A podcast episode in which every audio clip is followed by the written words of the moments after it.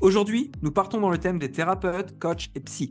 Nous accueillons Anita Pinato, une immigrée italienne arrivée en France à l'adolescence. Cette passionnée de danse qui, vous allez le voir, parle de façon nette et directe, va nous révéler dans cet épisode.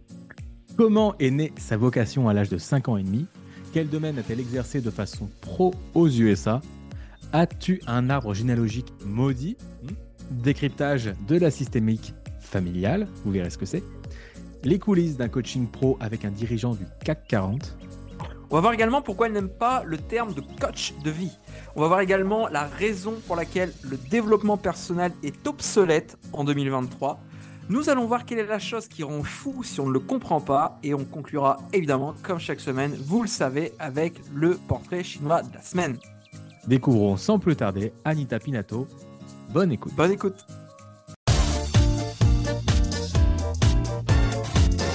Vous savez, la plupart des entrepreneurs qui veulent se développer sur Internet se retrouvent souvent seuls face à leurs problèmes.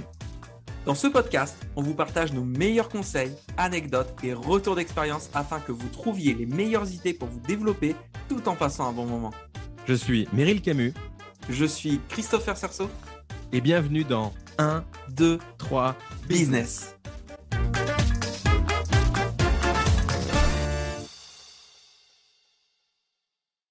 Prod.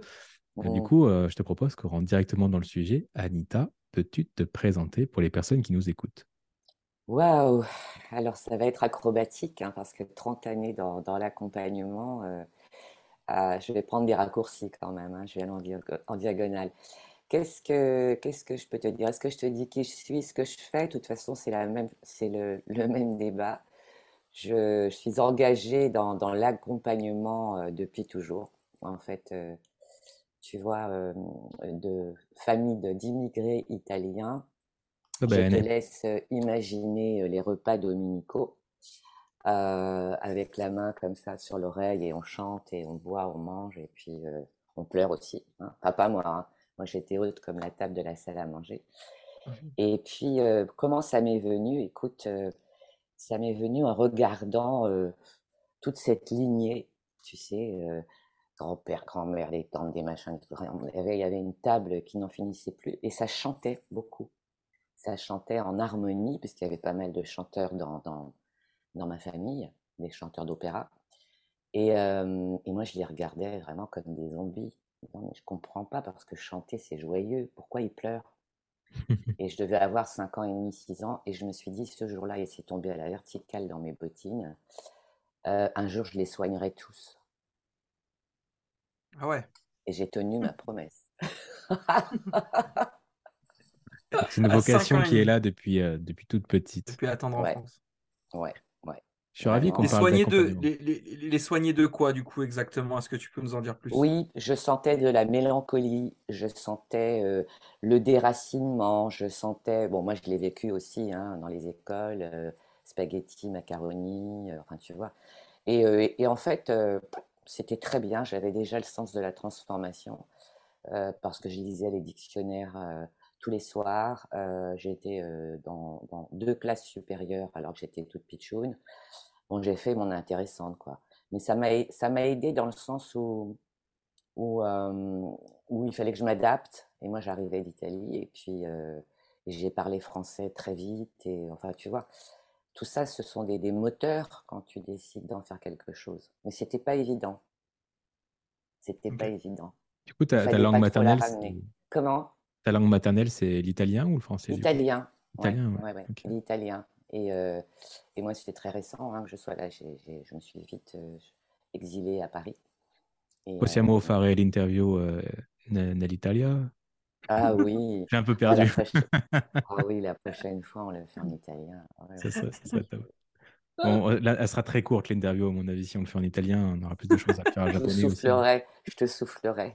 Avec plaisir. Je, suis ravi qu'on parle d'accompagnement sur, euh, sur cet épisode parce que avec Christopher, souvent, on, parle de 1, 2, 3 business, donc de, de techniques marketing pour les personnes qui sont entrepreneurs ou apprentis entrepreneurs.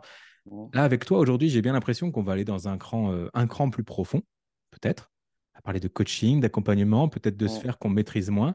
Donc, on se jeu psychologique. Ouais, totalement. Est-ce que tu veux nous toucher deux mots là, là-dessus, justement? Oui. Alors, écoute, j'ai eu mille vies. et, très tôt, comme on parlait pas beaucoup hein, dans, dans, dans, dans, la famille, bah donc je parlais pas beaucoup, mais j'étais très émotionnelle, j'étais très introvertie, très créative et je cherchais. Je cherchais, j'ai toujours aimé la connaissance, je cherchais. Je parlais très tôt de psychologie. Bon, puis pour moi, c'était un univers, euh, euh, j'allais dire, inaccessible. Donc, comme euh, je parlais pas, je dansais beaucoup. J'ai toujours beaucoup dansé, beaucoup chanté. Donc, je suis montée à Paris et j'ai très tôt, très pitchoun, hein, j'ai voulu mon indépendance et je dansais. Donc, j'allais danser dans le marais, je dansais, je passais la journée à danser. J'étais dans des studios de danse professionnels. Je travaillais le soir dans un restaurant pour, pour payer mon, petit loyer de mon petit studio. Et puis, euh, j'ai eu l'opportunité d'aller très rapidement aux États-Unis. Tu sais, entre danseurs, entre gens du spectacle, on, on communiquait pas mal à l'époque, il n'y avait pas Facebook. Et euh, je suis allée dans un. Je suis allée à Palo Alto, euh, dans les studios Elvin Ailey, où là, bah, non seulement tu danses, mais tu fais des percussions, tu apprends à chanter, tu apprends la comédie, etc. Et c'était vraiment magique pour moi, tu vois. Palo Alto, c'était pas encore le creuset du développement personnel. Mmh. C'est pas la Silicon Valley, tu vois. Et, euh, et euh, j'ai découvert le développement personnel là-bas. Et ça m'a beaucoup, euh, ça beaucoup intéressé. Je suis rentrée à Paris. Et rue de la Pompe, à côté du Trocadéro, je garde ma voiture en double fil et j'aperçois. Tu me parlais d'audace tout à l'heure, l'autre jour, tu vois. Je, t'ai parlé d'audace. Je pense qu'il y avait un peu d'inconscience aussi, mais peu importe. Euh, et je vois des, parkings à louer. 300 mètres carrés de parking à louer. Je dis, voilà, je, descends et je prends. Et je vais faire des studios de danse. Je vais créer des studios de danse. c'est ce que j'ai fait euh, à peu près un mois et demi après. Tu vois, des mirelèges partout. Euh, j'avais des copains qui venaient nettoyer les, les, lavabos, les, les, loges et tout ça. Et puis, j'ai utilisé des parkings. Et j'ai donné des cours de danse euh, de danse classique, de danse de bar au sol, de danse jazz pendant une quinzaine d'années. Et j'ai adoré ça. Et je ne savais pas que j'étais déjà entrepreneur. Et surtout, je ne savais pas, j'ignorais totalement que la façon dont j'enseignais la danse était déjà hautement thérapeutique. Alors, dans ton enseignement, si je peux me permettre, il y avait ce côté thérapeutique, mais pour le côté entrepreneur, ce qui est en double fil, voir 300 mètres euh, de carrés de parking et les acheter pour ensuite faire des locaux et ensuite donner des cours bah, il y avait quand même de l'entrepreneuriat sous là-dessous. Il y avait surtout de l'indépendance. J'avais une, soif et une faim d'autonomie et d'indépendance. Tu vois, comme lorsque tu veux sortir d'un cercle, lorsque tu veux sortir d'un clan. Et, euh, et j'ai jamais. Euh, jamais pu imaginer autre chose en fait. Tu vois, je me suis jamais imaginé dans une structure euh, avec des collaborateurs, avec une hiérarchie, avec euh, ça ne m'était ça ne m'était jamais traversé l'esprit. Tu vois, ça ne m'était jamais venu à l'esprit. Donc pour moi c'était évident. Tu, vois, c'était évident de faire ça et ça marchait fort bien.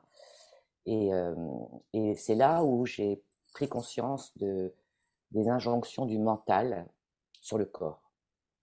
Donc tu disais que tes danses avaient, pour vertu thérapeutique. Comment tu t'en as aperçu Est-ce que c'était euh, euh, tes clients ou clientes qui te l'ont suggéré? Comment ça t'est venu Non, déjà à l'époque, c'était juste de l'observation.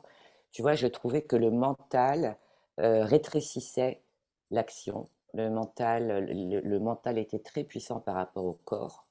Tu vois, je montrais un mouvement, je montrais une variation, et les filles, elles faisaient Oh, oh là là, on n'y arrivera jamais. Mais ça, c'était le mental qui disait ça. Parce que dès lors qu'elle s'entraînait, euh, bah, elle le faisait, peut-être pas tout de suite, mais elle y arrivait deux ou trois semaines après. Deuxio, il y avait la notion de miroir. J'observais que certaines filles n'osaient pas se regarder dans le miroir, alors qu'en danse, le miroir, c'est un outil, c'est juste mmh pour te positionner dans l'espace. Donc, deuxième, euh, deuxième euh, tu vois, indice thérapeutique, parce que là, on parle d'effet miroir, par mmh exemple, en thérapie. Et puis, le fait que finalement, la confiance en soi, c'était un muscle. J'ai tout de suite imaginé que c'était un muscle. Parce que ta jambe, tu la lèves là, tu la lèves là, tu la lèves là. Tu fabriques de la confiance. Et puis que tu peux pas tricher avec le corps. Tu as beau dire oui, oui, oui, je vais le faire, je vais la mettre ici, la jambe. Ben, si ton corps n'est pas prêt et s'il veut pas, eh bien, rien ne se passe. Donc c'était ça le côté thérapeutique. Et puis aussi, je voyais ces filles qui se libéraient, tu vois, qui se, qui se redressaient. Euh, tout au début des cours, elles, elles arrivaient avec des bodys noirs ou des grands t-shirts pour cacher leur corps. Et petit à petit, elles, euh, tu vois, elles se, elles s'apprêtaient pour venir. euh, Elles étaient fières d'elles, elles prenaient de l'assurance. Je Et vois une réelle transformation euh, au Oui. cours de l'année. Oui, tu vois.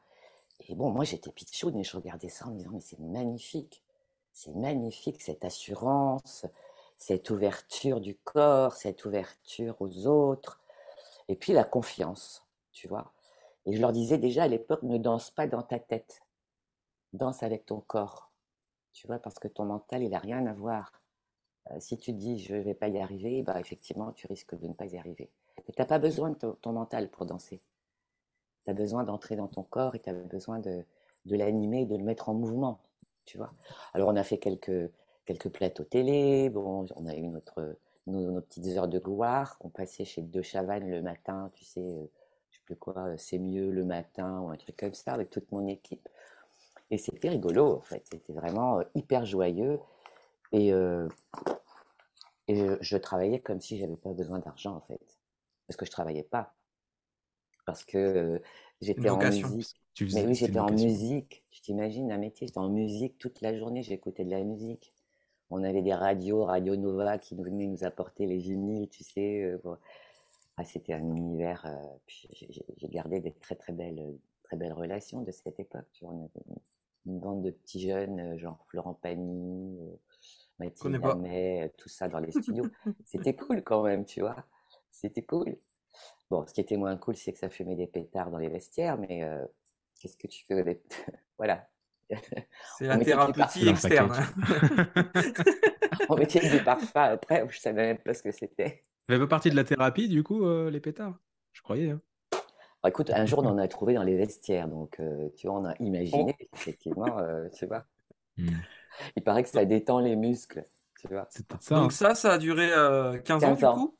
Et Ouais, qu'est-ce qui a 15 fait ans. que ça a pris fin et qu'est-ce qui s'est passé ensuite? Parce que je suis devenue maman et que ben, je travaillais 7 jours sur 7, que j'adorais ça, j'ai voulu juste faire un break. Et en fait, ce break, il m'a emmené ailleurs.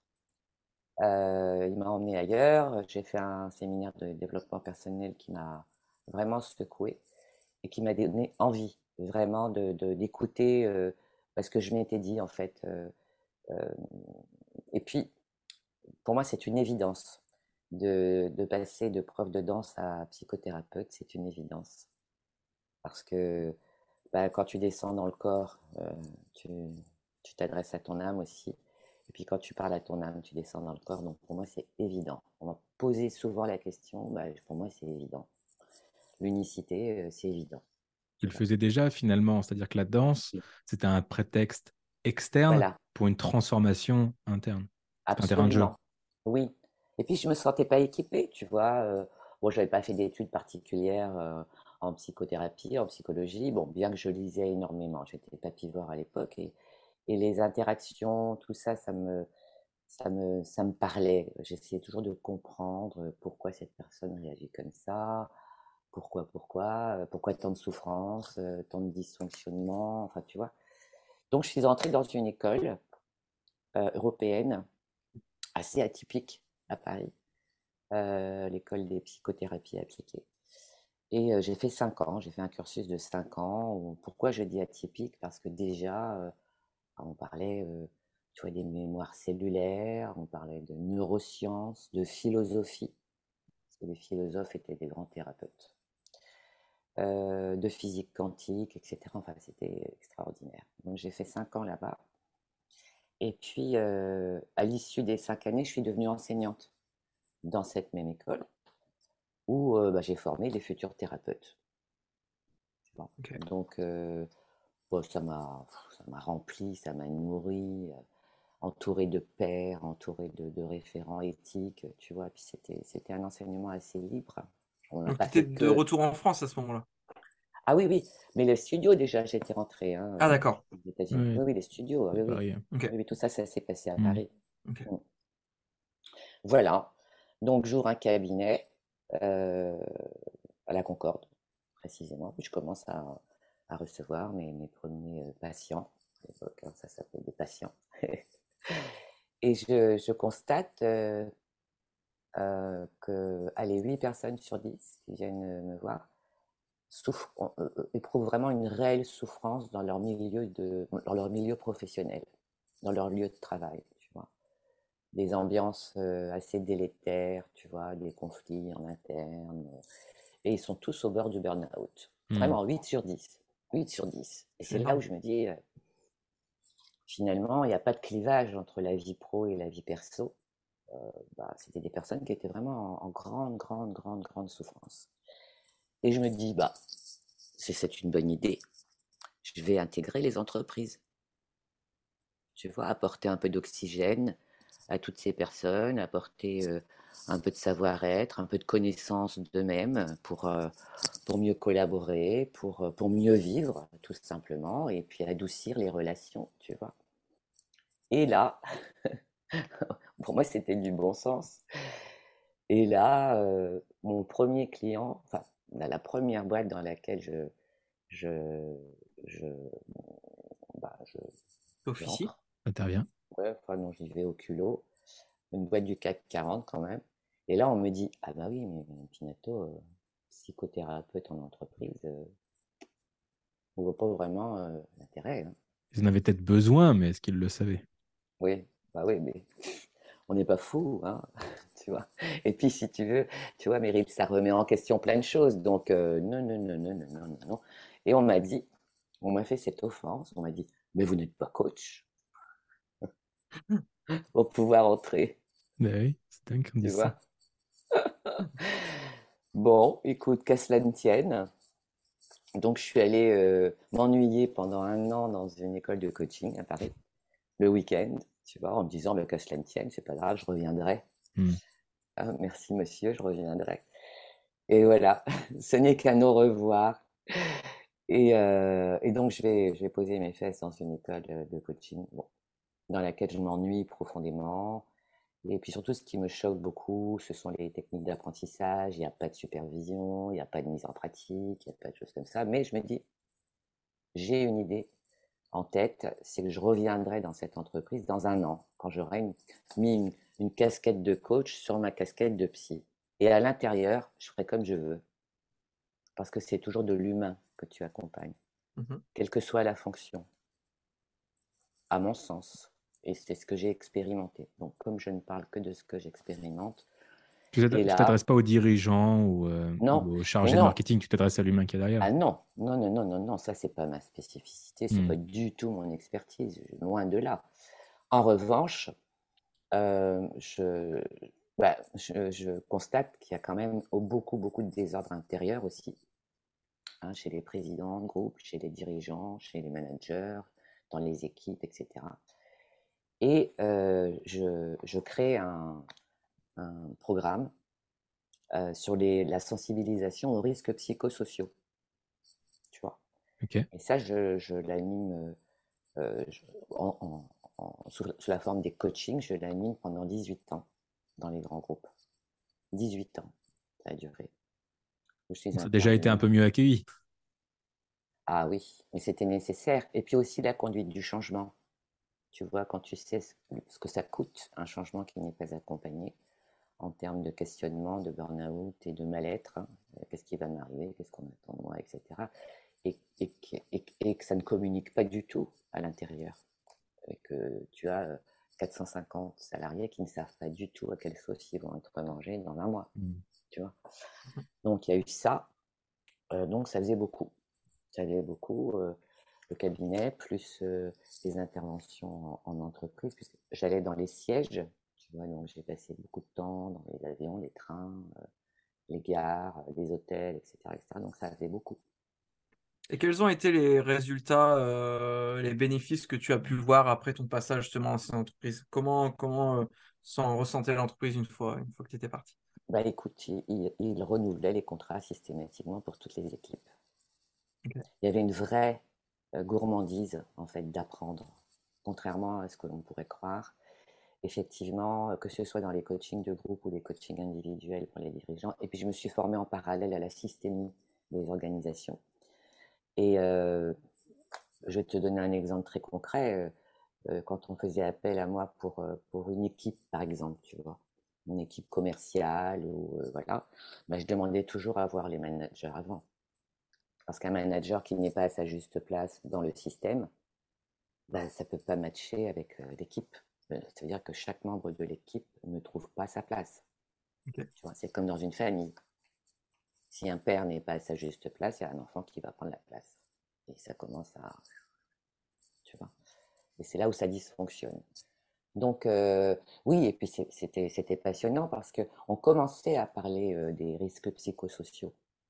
Mais il y avait des abus de langage, tu vois. Euh, il y avait des personnes qui disaient voilà, bah oui, je me fais harceler par mon collaborateur alors qu'il avait juste demandé trois fois la même chose. Tu vois, quand on, voilà, il y avait beaucoup de, de, au niveau de la communication. Non, il ne te harcèle pas, il, te demande juste quelque chose que tu n'as pas fait, mais c'est pas du harcèlement. Mmh Donc, c'était bien aussi de remettre de la clarté dans les vrais risques psychosociaux, qui coûtent une fortune hein, à l'entreprise. Hein, tu vois. Donc, c'était pas toujours très bien vu, mais c'était nécessaire. Parce que ça remet en question le système entier. Tu vois. C'est ça, et surtout euh, euh, bah, dans, le salariat en général, euh, même si le chef il a, il a tort, si le chef a dit, il faut que ce soit comme ça. Si, si le chef te dit ça c'est un carré, oui, bah, c'est un carré. Si un psycho, si, si quelqu'un comme toi vient et se dit mais non, je pense que c'est un triangle, bah, lui va se sentir mal vis-à-vis de son équipe, qui a tellement l'habitude d'être d'être obéi que ouais, ça, ça, peut avoir du mal justement à... Oui, oui, il y a des dégâts collatéraux.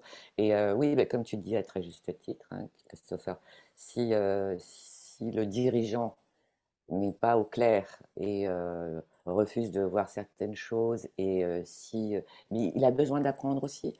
J'ai mmh. eu quand même des, des, des clients magnifiques qui découvraient, oui, on peut, on peut s'exprimer différemment, oui, on peut faire preuve d'empathie, oui, tu vois, c'était vraiment la base tu vois. Sans perdre de son autorité, tu vois, il y a aussi cet enjeu-là.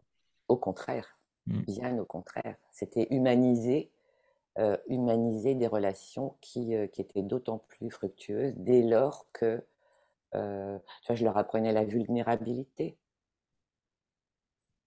Par exemple, je, enfin, je leur apprenais non, mais je les autorisais mmh. à, se sentir vulnérables. Oui, derrière le costume, derrière le bureau présidentiel, il y a un petit bonhomme qui a ses questions, ses doutes, euh, ses, bah, ses, propres traumas, ses propres peurs, tu vois, à ne jamais oublier. Et puis devant, bah, tu, mets un masque parce que tu as une fonction. Et c'est là où, ça commence à dysfonctionner, justement. Tu vois Quand tu comprends ça, tu n'as pas besoin d'aller en entreprise pour lui dire comment investir là-dessus, quoi que ça. C'est ça, c'est pas, tout notre métier. Je suis vraiment très, mmh très mal placé pour ça. C'est vrai qu'il y a une grande confusion là-dessus. Hein, tu vois, alors tu coaches un dirigeant, ça veut dire que tu vas lui apprendre à gérer sa boîte. Non, non, pas du tout. Tu peux lui apprendre à gérer des équipes, des hommes. À quoi ça ressemble euh, mmh. Excuse-moi, à quoi ça ressemble euh, une heure avec un dirigeant de boîte pour l'accompagner? Ah, tu vas rire tu vas te sourire, mais ça reste entre nous. Ah bah c'est pas filmé. Pas d'ici. Hein. ça ressemble à, au départ à quelqu'un qui, euh, qui, est effrayé euh, euh, à, l'idée de savoir qu'il a droit à 15 séances de coaching et qui instinctivement et instantanément se dit oh là là, il y a un truc qui ne va pas. Or, dans les entreprises, on n'investit que sur les bons éléments. Donc, une fois que les RH ont compris que bah, le coaching, ouais, quand tu te fais coacher, ça fait quand même du bien, n'hésite pas à investir. Donc, il y a ça. Deuxième cas de figure, il y a la posture, à savoir que c'est l'entreprise qui mmh. règle les séances et non pas euh, le dirigeant. Donc, il y, a, une voie du milieu à trouver parce qu'il n'investit pas de ses propres deniers. Tu vois, donc il y a parfois un sentiment d'illégitimité, parfois, euh, euh, voilà, se cacher aussi. Alors, troisième cas de figure, elle est intéressante ta question. C'est, euh, donc, tout bonnement, je, pose des questions, Je veux juste des réponses. Est-ce qu'il y a des sujets que vous ne souhaitez pas aborder? Hmm? Alors, systématiquement, c'est oui, ma vie privée. Moi, je note vie privée. Et comment saurais-je euh, que vous n'avez pas envie de répondre? Moi, Je vous le dirai. D'accord? Alors, il me le dira. Ok. Je joue le jeu, tu vois. Parce que là, pour le coup, euh, bon, être humain, euh, tu vois, savoir l'aborder. Et puis, et puis bah, cette même personne, au bout de la troisième séance, elle, elle fond en larmes. Bien sûr. Alors, est-ce que tu vas lui dire Ah, non, attendez, monsieur, machin. Ah là là, vie privée Non, non, ça. C'est sur le contrat, là, vous m'avez dit. Ah ouais. Et on avait dit pas la vie privée. Hein. Ravale tes larmes, tout de suite. Mais c'est souvent ça. Combien de fois en coaching, on voit des gens qui prennent un coach pour stopper euh, leur procrastination? 15 minutes mmh. plus tard, euh, ils sont en train de parler de leur relation amoureuse parce que c'est ça dont ils ont besoin. Ben voilà. Tu vois, quand il y a des, des, grandes décisions à prendre, il y a toujours une référence aux codes familiaux, ah, mon père aurait été tellement fier, sauf qu'il n'est plus là, etc. Bon, qu'est-ce que tu fais à ce moment-là? Tu dis ah non, non, non, attendez, ça c'est vie privée. Euh, là, Ouh, je suis pas là pour ça, monsieur. bah voilà. Donc, euh, non, tu dans la boîte? Non. pas dans celle-là, en tout cas. c'est un leurre c'est un leurre de cliver euh, vie privée, vie perso. Tu peux pas être tout vert euh, dans ta vie privée et tout rouge dans ta vie perso, ça n'existe plus. Ce qu'on entend souvent en coaching, c'est que euh, personne n'a de problème business, on a juste des problèmes business qui se reflètent, enfin des problèmes perso qui se reflètent dans le business. Absolument. Et c'est OK. Donc tu interviens sur les Tu pas, pas en puzzle, quoi. Y a pas, mmh. Ou alors tu es, psychopathe, schizophrène, psychopathe. Tu as, mmh. deux, deux vies bien distinctes. Ça, ça n'est pas possible. Ça n'est pas possible. C'est pour ça, coach de vie, tout ça, pour moi, ça ne veut rien dire du tout, tu vois. C'est quoi qui te dérange dans le terme coach de vie? Parce que ça ne veut rien dire et ça ne signifie rien de ce que tu peux apporter. Et euh, je ne sais pas à qui tu t'adresses. Tandis que toi, tu es coach en Alors moi, je suis psychothérapeute déjà à la base, mais des thérapies brèves et puis pas, tu vois, les, croyances qui disent ah ça dure longtemps et tout. c'est vraiment des croyances assommantes et je jongle et je conjugue mes deux, mes deux pratiques. Alors au départ, je n'utilisais pas le coaching. Et puis j'ai trouvé intéressant, j'ai eu le temps de m'amuser, hein, de, pratiquer, d'expérimenter. donc je, conjugue un travail sur l'état intérieur et l'action. L'état intérieur qui est plutôt le côté thérapeutique, côté psy, et l'action du coaching. Et ça, et ça match très très bien. Et ça, fait, et ça permet aussi des, des, transformations profondes, durables, durables parce que euh, tout ce qui peut bloquer toute forme d'évolution ou de transformation, bah, c'est un poids lourd à l'intérieur euh, que, que, le coaching ne permet pas d'aller euh, sonder si tu n'es pas équipé. Tu vois, si tu n'es pas équipé d'outils et de process spécifiques. Tu beau dire à ton, beau demander à ton client de passer à l'action, de passer à l'action, de passer à l'action, bah, il ne passera pas à l'action. Et c'est dommage parce que toi, tu vas penser que tu n'es pas un bon coach, etc., etc. Donc, conjuguer les deux, déjà, je pense que c'est l'avenir de l'accompagnement. Et puis, euh, et puis arrêter avec le dev perso, parce que ça fait quand même 25 ans, 30 ans, avec les injonctions du dev perso. C'est quoi ton avis sur le développement personnel tel qu'on connaît aujourd'hui? Aujourd'hui, il est obsolète. À mon sens, il est obsolète. Et dev, perso, c'est très bien parce que le dev perso, et puis son nom l'indique, hein, le dev personnel. ok? Le dev perso, il a permis effectivement euh, d'allumer les, les, premières strates de la conscience. Tu vois, quand le dev perso est sorti, bah, donc euh, Palo Alto, hein, quand même 25 ans, euh, ah, les gens ont découvert, ouais, je peux prendre confiance en moi, oui, euh, je peux m'affirmer, oui, je peux dire non, parce que quand je dis non, je me dis oui à moi-même, etc., Tout ça, c'était du dev perso, tu vois. Et euh, c'est OK. Euh, simplement, il y a des dérives. Quand on te demande, alors que tu as une personne qui est désespérée face à toi et que tu lui demandes de pratiquer la psychologie positive, So what? Quand tu lui dis, mais non, attends, ça va passer, euh, c'est parce que tu as fait un blocage, tu as des croyances. Ok, et alors il en fait quoi? En surface, on lui met un pansement, mais ça ne soigne pas la blessure à la racine. Ou alors on lui donne, euh, parce que j'en ai plein, des coachs, on lui donne 30 affirmations positives à réciter, tous les matins. Un Ave Maria, 30 citations de développement personnel et c'est parti. Voilà, voilà.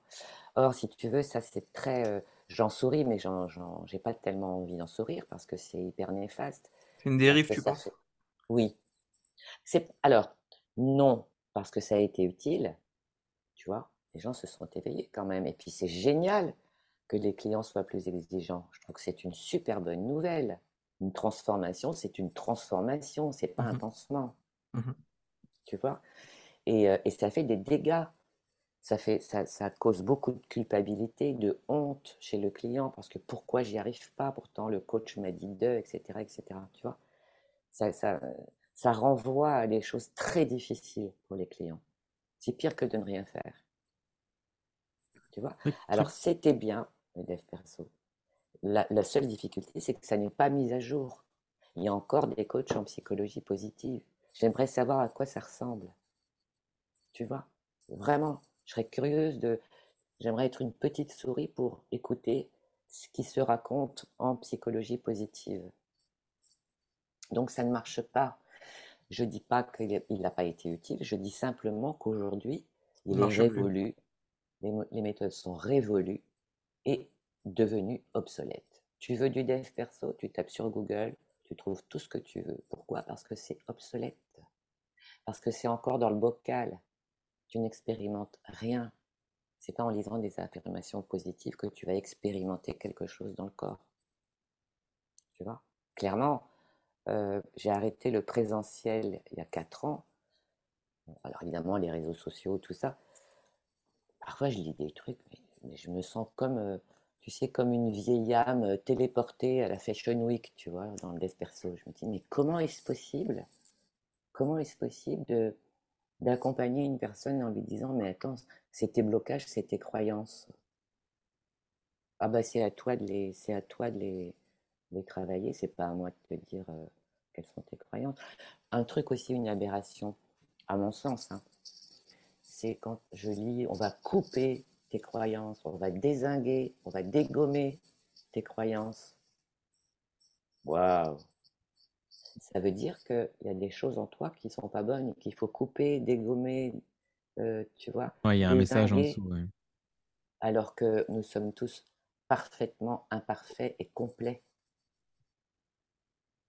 Tu vois, la transformation, c'est d'arriver à une forme de complétude avec qui tu es, de là où tu pars, ce que tu transformes, et ce que tu expérimentes, et ce que tu intègres, et ce qui est bon pour toi.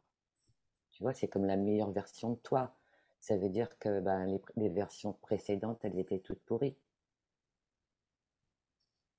Et du coup, comment on fait du bon développement personnel en 2023 ou plutôt euh, l'aspect du développement personnel, c'est un peu de faire les choses par nous-mêmes? Est-ce que ce que tu sous-entends, c'est qu'actuellement en 2023, c'est difficile de s'auto-soigner, entre guillemets, qu'il faut forcément avoir euh, un professionnel en face de soi pour, euh, pour y parvenir? Oui, parce que tu, es dans une confusion totale quand tu es dans la douleur et quand tu es dans, la tétanie et quand tu n'arrives pas à passer à l'action. C'est une vraie douleur. Il ne faut pas minimiser les choses, c'est une vraie douleur. Tu as effectivement des croyances erronées, tu vois, qui te font dire ah mais c'est pas fait pour moi ou alors moi je suis moins que les autres, euh, tu vois, de comparaison et puis tu, tu redoutes le regard des autres. Euh, donc ce que tu vas regarder, ce que tu vas observer de toi, ce sera toujours et encore au travers de tes propres filtres. Et, euh, et un accompagnant qui ne se fait pas accompagner, ben, j'y crois pas. J'y crois pas. Moi, dès quand quand je marche dans une crotte, je vais me faire accompagner parce que c'est la moindre des choses. Parce que tu ne peux pas voir. Tu vois, c'est comme si tu te mettais. Euh, c'est comme d'accompagner des proches. Il y a, un, tel, euh, un tel débordement émotionnel que tu ne peux pas voir. C'est trop proche. C'est comme si tu étais devant un écran de cinéma. Tu vois trouble. Un chirurgien du cœur ne peut pas s'opérer lui-même.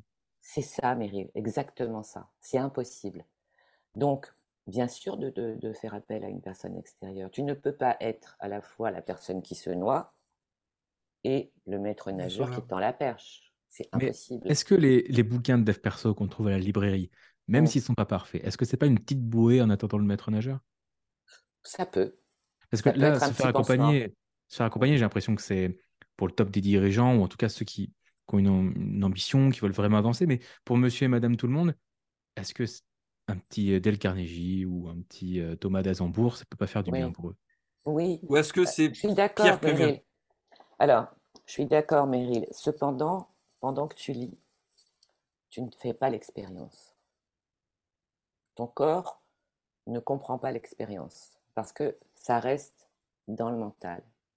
Tu vois, bien sûr que les bouquins, moi j'en ai acheté plein, bien sûr que les bouquins, euh, l'expérience, elle parle d'elle-même. Quand tu fais expérimenter quelque chose à un client, tu vois, que tu as toutes, ces cellules qui cristallisent l'expérience et, c'est là à vie, bah, comme les blessures. Hein. Pourquoi c'est si long? Parce qu'elles sont dans le corps, parce qu'elles ont cristallisé à un moment donné, parce qu'il y a peut-être un parent qui t'a mal parlé, etc., et que tu as ça dans ton corps depuis des années et des années. Bah, ce n'est pas les bouquins qui vont te permettre d'en sortir. Ça peut te donner une idée de, de, ce que c'est, tu vois. Euh, mais ça sert à rien d'être un expert pour soigner une blessure. Tu n'as pas besoin d'être expert de ta blessure ou de ton blocage. Tu vas mmh. parler du. Je parle, tu vois, tu n'as pas besoin d'être un expert pour en sortir et la transformer. Parce que tu as des gens qui sont très experts. Mais les clients, ah oui. Alors je sais que c'est ça, je sais que c'est de la frustration, je sais que c'est ça, mais ils sont toujours aussi mal. On n'a pas besoin d'experts le client, il n'a pas besoin d'aller à l'école pour se former euh, dix 10 ans pour, euh, pour soigner et transformer ce qu'il a à transformer. Tu vois? Quand tu as appris euh, tout ce que tu as appris, que ce soit en psychologie, développement personnel, etc., mmh. tu parlais tout à l'heure, par exemple, de, physique quantique, de philosophie, de mémoire de l'eau, et j'imagine que tu as parcouru des tonnes de concepts. où, où est-ce que tu placerais ta limite? C'est-à-dire, euh, à quel moment tu te dis, ça j'y crois, ça j'y crois pas, ça c'est trop perché, ça j'accepte? Tu vois, où est-ce que tu la mettrais? Oui, ben, trop perché, c'est quand il y a trop de blabla, euh, de, trucs euh, mentaux, tu sais. J'ai parlé avec un ange, tu vois, les, trucs de lumière, des choses comme ça. c'est un courant auquel J'ai un petit radar, j'ai un petit radar en fait tu sais. Ma limite, euh, ma limite, je vais te la dire très clairement, Mary, parce que j'en ai une, euh, c'est la demande de non-changement. Ok, tu peux en dire plus? Oui, c'est euh, le client ou la cliente qui attend une baguette magique, en fait. Mmh. Et qui attend un sauveur, que moi, ouais, et qui attend que moi je prenne une décision à sa place. Ça, je fais pas. C'est une miette pour moi. Et je le sens très très vite.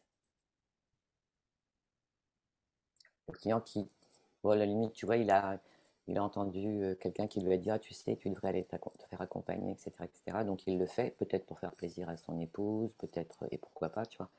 Mais que tu sens, euh, tu sens qu'il n'y a rien qui a envie de bouger à l'intérieur parce que tu penses que c'est dangereux. Mmh. Donc c'est ok, hein, c'est sans jugement. Mais ça, euh, je ne fais pas. prendre des décisions à la place, alors il y en a beaucoup, hein. beaucoup, beaucoup qui disent Mais alors, mais alors, qu'est-ce que je fais? Mais alors, qu'est-ce que je fais? Qu'est-ce que je fais? Tout l'intérêt du coaching et puis de la thérapie, c'est justement que la réponse vienne de toi et non pas de l'extérieur. C'est ça. C'est ça. Et puis de, de mettre euh, le client qui met son pouvoir à l'extérieur. Mmh. Tu vois, euh, ben, les gens qui s'effondrent en, en, période de crise, les gens qui s'effondrent en période de confinement, etc. etc. Ah, c'est pas du tout un jugement, hein, je, répète, hein. mais c'est là où tu vois que, euh, voilà, de, renforcer quelque chose à l'intérieur pour pas que ça fasse écho, tu vois, à des vraies blessures, et ben, ça prend un petit peu de temps, oui.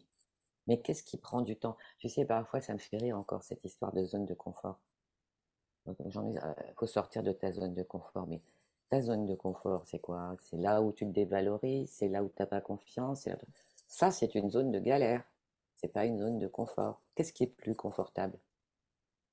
Qu'est-ce qui est plus confortable? De, de s'épanouir, d'être affirmé, d'avoir des relations saines. Ça, c'est confortable. Donc ta zone de confort, ce n'était pas vraiment une zone de confort. Là, tout l'intérêt, c'est de réaliser ça, de se dire, en fait, au, début, tu vois plus de douleur à sortir de ta zone de confort que d'y rester. Et après avoir pesé le pour et le contre, pour les contre avec toi, on, voit plus de douleur à rester dans sa zone actuelle que s'en sortir. Mais oui, est-ce que c'est confortable d'avoir un scénario répétitif? Que mmh. ce soit dans la vie perso, que ce soit dans la vie pro.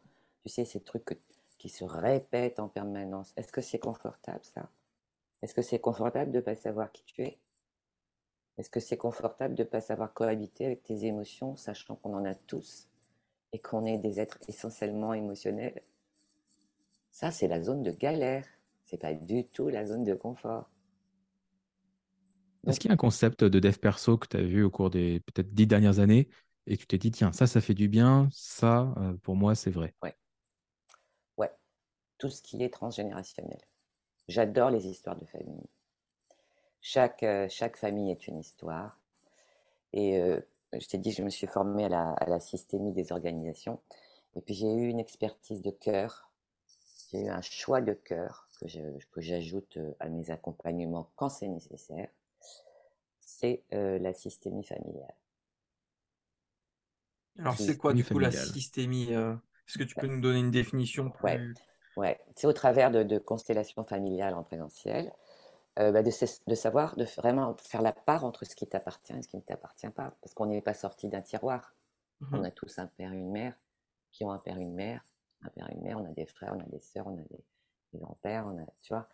Et quand tu es arrivé au monde, il y avait un système qui était déjà en place avant toi. Le système éducatif, le système parental, le, tu vois, le système social, les amis de la famille, etc. Et tout ça, qu'on le veuille ou non, ça influence grandement notre devenir à nous en tant qu'enfants. Et ça, j'ai adoré ça. Je me suis formée à cette pratique. Parce que c'est voilà, c'est d'une limpidité euh, de savoir ce qui t'appartient. Tu, sais, Meryl, tu devrais te poser la question euh, pendant 20 ans, mais alors pourquoi, euh, pourquoi je prends des risques comme ça dans mon business? Pourquoi je tiens à ça? Pourquoi je tiens à ça? Pourquoi... Et tu t'aperçois que finalement, avec le recul, c'est toujours au même moment que ça capote, par exemple. Et tu crois que c'est toi. Et en fait, en cherchant je te donne un exemple. Hein. en cherchant dans ta famille, grâce à un outil euh, très précis euh, que je connais par cœur, ça c'est l'étude du système avant que tu sois là, ben, on s'aperçoit qu'il y a un arrière, arrière grand-oncle qui a fait exactement la même chose.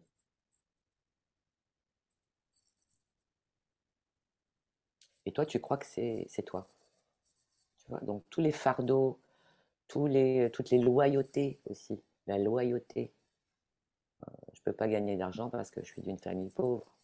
Toutes les loyautés, ou alors euh, bah, je vais faire comme. Euh, loyauté, c'est vouloir se montrer conforme à la famille euh, qu'on a. être en loyauté à un clan, oui. Ah oui, oui, parce que pour un enfant, il n'y a rien de pire que le rejet, c'est pire que la hmm. mort. Donc il y a la conformité, il y a je vais faire ce qui fait plaisir à mes parents, etc., la suradaptation. Et puis, ou alors tu as un gamin qui sort d'une fratrie et qui devient le plus grand escroc de la Terre. On ne sait pas d'où il sort parce qu'il a été élevé dans la même famille. et là, ça viendrait de plusieurs générations en amont? Exactement. Mmh. Exactement. Et, et, ça ne prend pas des années, hein. ça se fait en 1h30 euh, en présentiel et c'est profondément libérateur. Profondément libérateur. C'est libérateur parce qu'on comprend. Est-ce que ça justifie nos défauts? C'est quoi qui est libérateur? Non, ce qui est libérateur, c'est de savoir que ça ne t'appartient pas en fait. Et là, du coup, est-ce que je me défausse pas de ma responsabilité en me disant que ça ne m'appartient pas? Non, parce que c'est réel, c'est factuel, c'est enfin, phénoménologique. tu veux, ce sont des phénomènes. Dans les... On observe des phénomènes. On n'observe pas des opinions, des ressentis, des choses comme ça. Ce sont des phénomènes. C'est l'analyse des phénomènes. Tu vois? Et le fait de mettre le doigt dessus, est-ce que ça le fait disparaître ou qu'est-ce qui se passe une fois qu'on a mis le doigt dessus? ben, La plupart du temps, euh, tu sais, je crois que ne pas comprendre comment on fonctionne, je pense que ça rend fou. Mmh. Ça rend fou. Parce que tu dis, j'ai fait ça, j'ai fait ça, j'ai fait ça, je me fais coacher, j'ai fait ça, ça rend dingue. Tu vois Et un jour, de comprendre, de conscientiser que Ben oui, tonton machin, c'était un voyou, tu vois. Et donc, moi, peut-être que j'ai beaucoup aimé ce tonton et qu'à l'époque, je ne savais pas le dire parce que j'étais petit. Ou, euh, tu vois, un grand-père. Ou, euh, Alors, on peut, on, peut, on peut faire ce travail sur l'argent, sur l'amour, sur les relations conjugales, sur la confiance, sur euh, une loyauté invisible, tu vois, la loyauté de la pauvreté, tu vois, parce que nous, on ne fait pas partie des riches, etc., etc., tu vois? Ça, il y a un, un, travail énorme qui se fait sur les conflits, sur les héritages fantômes, tu vois. T'as hérité, on te dit souvent, tu as hérité ça de ton père. Mais quoi exactement? Alors, le sourire, la gentillesse, etc. Ok, tout ça, tu l'acceptes, mais de la même manière, tu as hérité autre chose. Et, c'est pas du tout. Pardon, vas-y. C'est pas du tout pour faire le procès de la famille, hein, bien au contraire. Hein. parce qu'il arrive à un certain âge où c'est vraiment plus raisonnable du tout d'être en conflit avec les siens, euh, sachant qu'ils ont fait comme ils ont pu, avec mmh. ce qu'ils ont reçu. Donc ça, c'est un postulat de base. Donc il n'est pas du tout question il est simplement question pour la personne qui demande ce travail, bah oui, de se libérer d'un fardeau qui ne lui appartient pas en fait. Pas de le rejeter, mais de s'en libérer. Ça permet une autre compréhension, ça permet une autre préhension des situations. Tu vois? Et comment c'est possible d'identifier des phénomènes qui ont eu lieu trois, quatre générations avant nous? Hum. Écoute, je t'inviterai un jour. C'est là qu'il y a le petit côté mystérieux de, de, non, pas... la méthode? Non, non, c'est pas par le goût du mystère, c'est que ça ne s'explique pas. Un peu comme le human design ou, euh, ou des méthodes comme ça qu'on n'explique pas. Ouais, non, ça ne s'explique pas, ça se vit, vraiment. Est-ce que mmh, mmh. Est-ce que ces défauts euh, proviennent plutôt de, de, de, la génétique, de, de l'instinct, ou plutôt de l'éducation, etc. C'est-à-dire qu'un enfant adopté, est-ce qu'il va avoir tendance à avoir euh, les défauts de sa famille de sang ou de sa famille de cœur? Très bonne question. Mm. Euh, l'enfant adopté, il va aller vers l'amour. C'est ça son besoin. De la, même manière que l'enfant naturel. Ok? Moi, j'ai fait ce travail avec des personnes justement, euh, avec un, monsieur. Bah, la dernière fois, c'était juste avant le confinement. Un monsieur qui voulait euh, mettre un visage et retrouver sa maman biologique. Et et là, il faut comprendre que le cerveau, euh, pourquoi il y a autant de symboles, c'est que le cerveau ne fait pas la différence entre le, concret et le symbolique. Hein, tu vois, toutes les religions, les symboles, etc. Et donc, c'est un travail aussi symbolique. Et mettre une maman symbolique dans le cœur euh, d'un jeune homme qui a besoin de rencontrer euh, sa maman biologique, ben, ça change tout. Donc, il a retrouvé sa maman biologique, mais à travers plus un symbole. Il l'a retrouvé sous une autre forme, en tout cas. Oui il l'a retrouvé. Et je peux te dire que ça change. Alors, tu vois, Christopher, c'est pas des défauts. Hein. Il ne s'agit pas de défauts. Tu sais, non, de, traits de caractère, disons. Oui, j'entends bien. Mais tu sais, parfois, tu as entendu déjà des gens qui disent Je trouve pas ma place. Dans mon couple, euh, dans, dans l'entreprise, euh, euh, avec mes collègues, ou dans le monde, ou dans ma vie, je trouve pas ma place. Ben, ça vient de là. Ça vient de là. Ça vient du fait que dans le système familial qui est en place, bah, il n'y a pas de place pour ce petit garçon ou cette petite fille. Et c'est du ressenti. Et, euh, c'est très très fort. Mm. Mm. J'ai adoré. Un jour. Adoré cette partie euh, très volontiers, très volontiers, pour qu'on puisse Vraiment. Eh ben, rappelle-le-moi parce que je vais en faire une bientôt à Paris. Et dans la, dans la retraite, là, je vais, en, je vais en faire pendant deux jours aussi. Mais c'est fascinant, vraiment. Je vous inviterai avec grand, grand, grand plaisir. La dernière question que j'avais notée, euh, c'était euh, peut-être ton outil préféré euh, en consultation. tu nous as peut-être répondu avec l'outil transgénérationnel. Est-ce que tu en as un autre? Oui, bah, tous ceux que j'utilise. Le travail sur les ombres, le travail sur les émotions, le travail sur le vécu, le travail sur, sur la connaissance de soi. Il y a plein. Oui, oui tout est complémentaire. Il n'y a pas un outil que je préfère le, plus. Tout est complémentaire. Et puis, tu sais, chaque, euh, chaque client est unique. Hmm. Donc c'est une histoire à lui tout seul, un client. C'est un voyage à, à part entière.